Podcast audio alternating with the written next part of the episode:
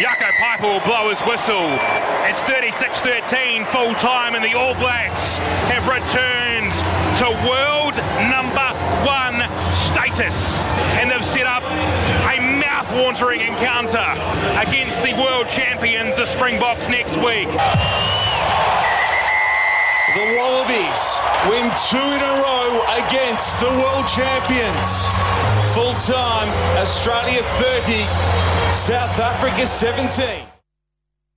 Yes, uh, some two big results for uh, the All Blacks uh, beating Argentina over the last couple of weeks. We're joined now by Greg Clark, who's been on the sideline for Sky Television uh, out of Queensland uh, for the last couple of Test matches on the Gold Coast and uh, also in Brisbane on the weekend. And it's on the Gold Coast where Greg Clark joins us now. Greg, thanks so much for your time with us here on Newstalk ZB. Elliott, looking forward to the next two weeks number one versus number two in the world. And of course, uh, they've uh, been uh, reversed, haven't they? New Zealand now number one. So bring it on. Absolutely. Look, you've been sidelined for Sky Television for the uh, games against Argentina the last two weeks. What's been your impression of them over the last uh, couple of games?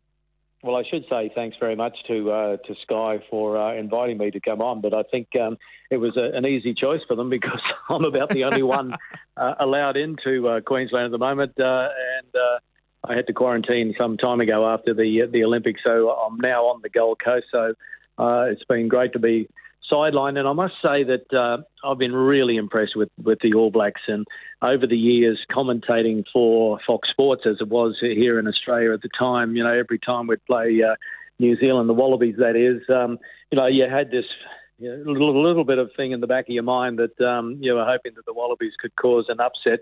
But to actually be on the sideline for a New Zealand audience and just to see the All Blacks express themselves has been quite amazing. I mean, really, they're the only team in world rugby at the moment that are, are going out and having an absolute crack uh, every week. You know, there's no holding back uh, with with the, the, the All Blacks, and we saw that the other day. Even though they made 11 changes against Argentina in in Brisbane, uh, they they had a crack from from the get go and scored five tries. But you know, as we know, they had four or five disallowed. It could have been 50 nil at at one stage. Uh, really impressive, uh, and to see that depth, it's quite amazing. And Ian Foster and his coaching team are doing a good job, and they must be delighted with the way things are going at the moment. Has anyone in particular stood out for you uh, over these uh, last few games for the All Blacks? Well, pick a player, anyone really. but you know, Samisoni uh, Taukei'aho, I, I thought he was fantastic in um, Brisbane on, on Saturday you know, you, there's something special with um, the young lock Tupou uh, Vaa'i.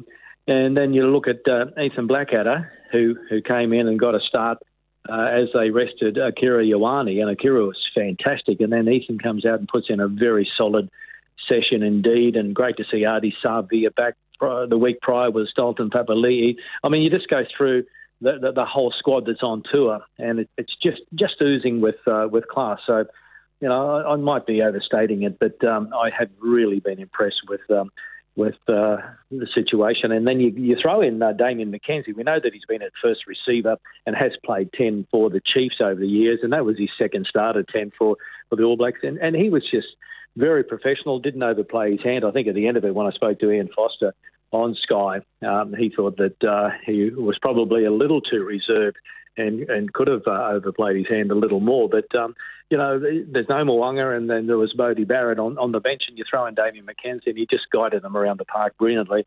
But he was playing behind a very good pack, and even though it was a whole new eight uh, last week for New Zealand against Argentina.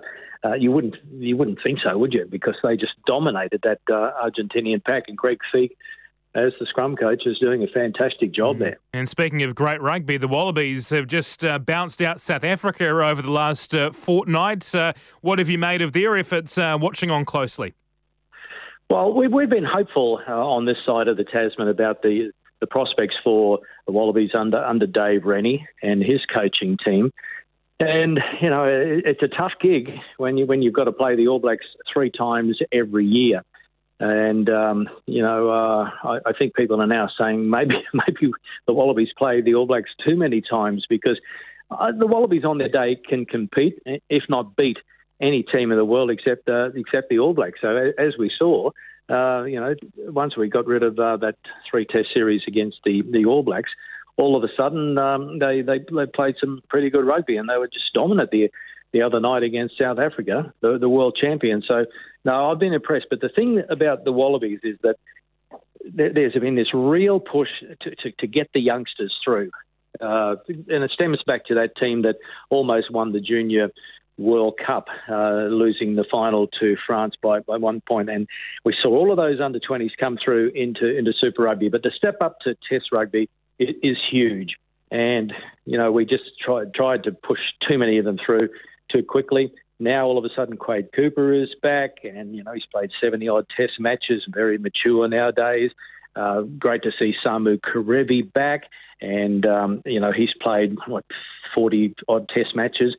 Uh, Marika Koroibete is, is, going very well out wide. But so then you have Len Ikitau, one of the youngsters who was found wanting a little bit, and then all of a sudden went with Quade back on the inside of him and, and Samu Kerevi, and then the likes of Koroibete on outside him. He scores two tries the other night and looked right at home in the 13 jersey. So uh, good also to to see uh, a couple of more experienced forwards coming through as well. Isaac Rodda, for for example.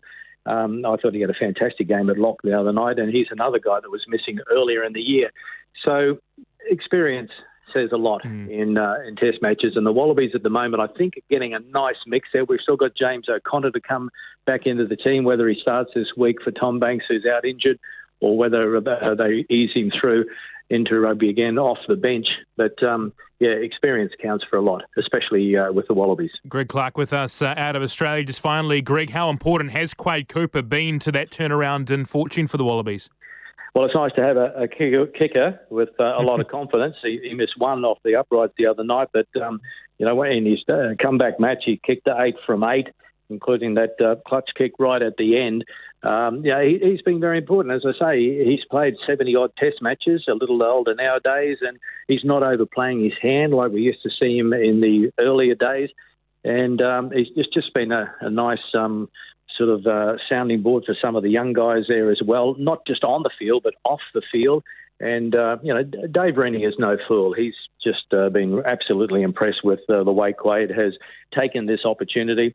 Uh, previous to that, it was the same with James O'Connor. He was given an opportunity, first of all, by Brad Thorn of the Reds and then in the Wallabies, and, and, and he took it before injury ruled him out this year, but he'll be back shortly as well. So, yeah, mature players nowadays, the likes of Quade Cooper and, and James O'Connor, and uh, we're seeing the results on the field. So, yeah, it's all pointing towards what's going to be a pretty interesting couple of weeks. Indeed, it is. Greg Clark, appreciate your time with us out of Australia. Look forward to uh, your commentary again this weekend.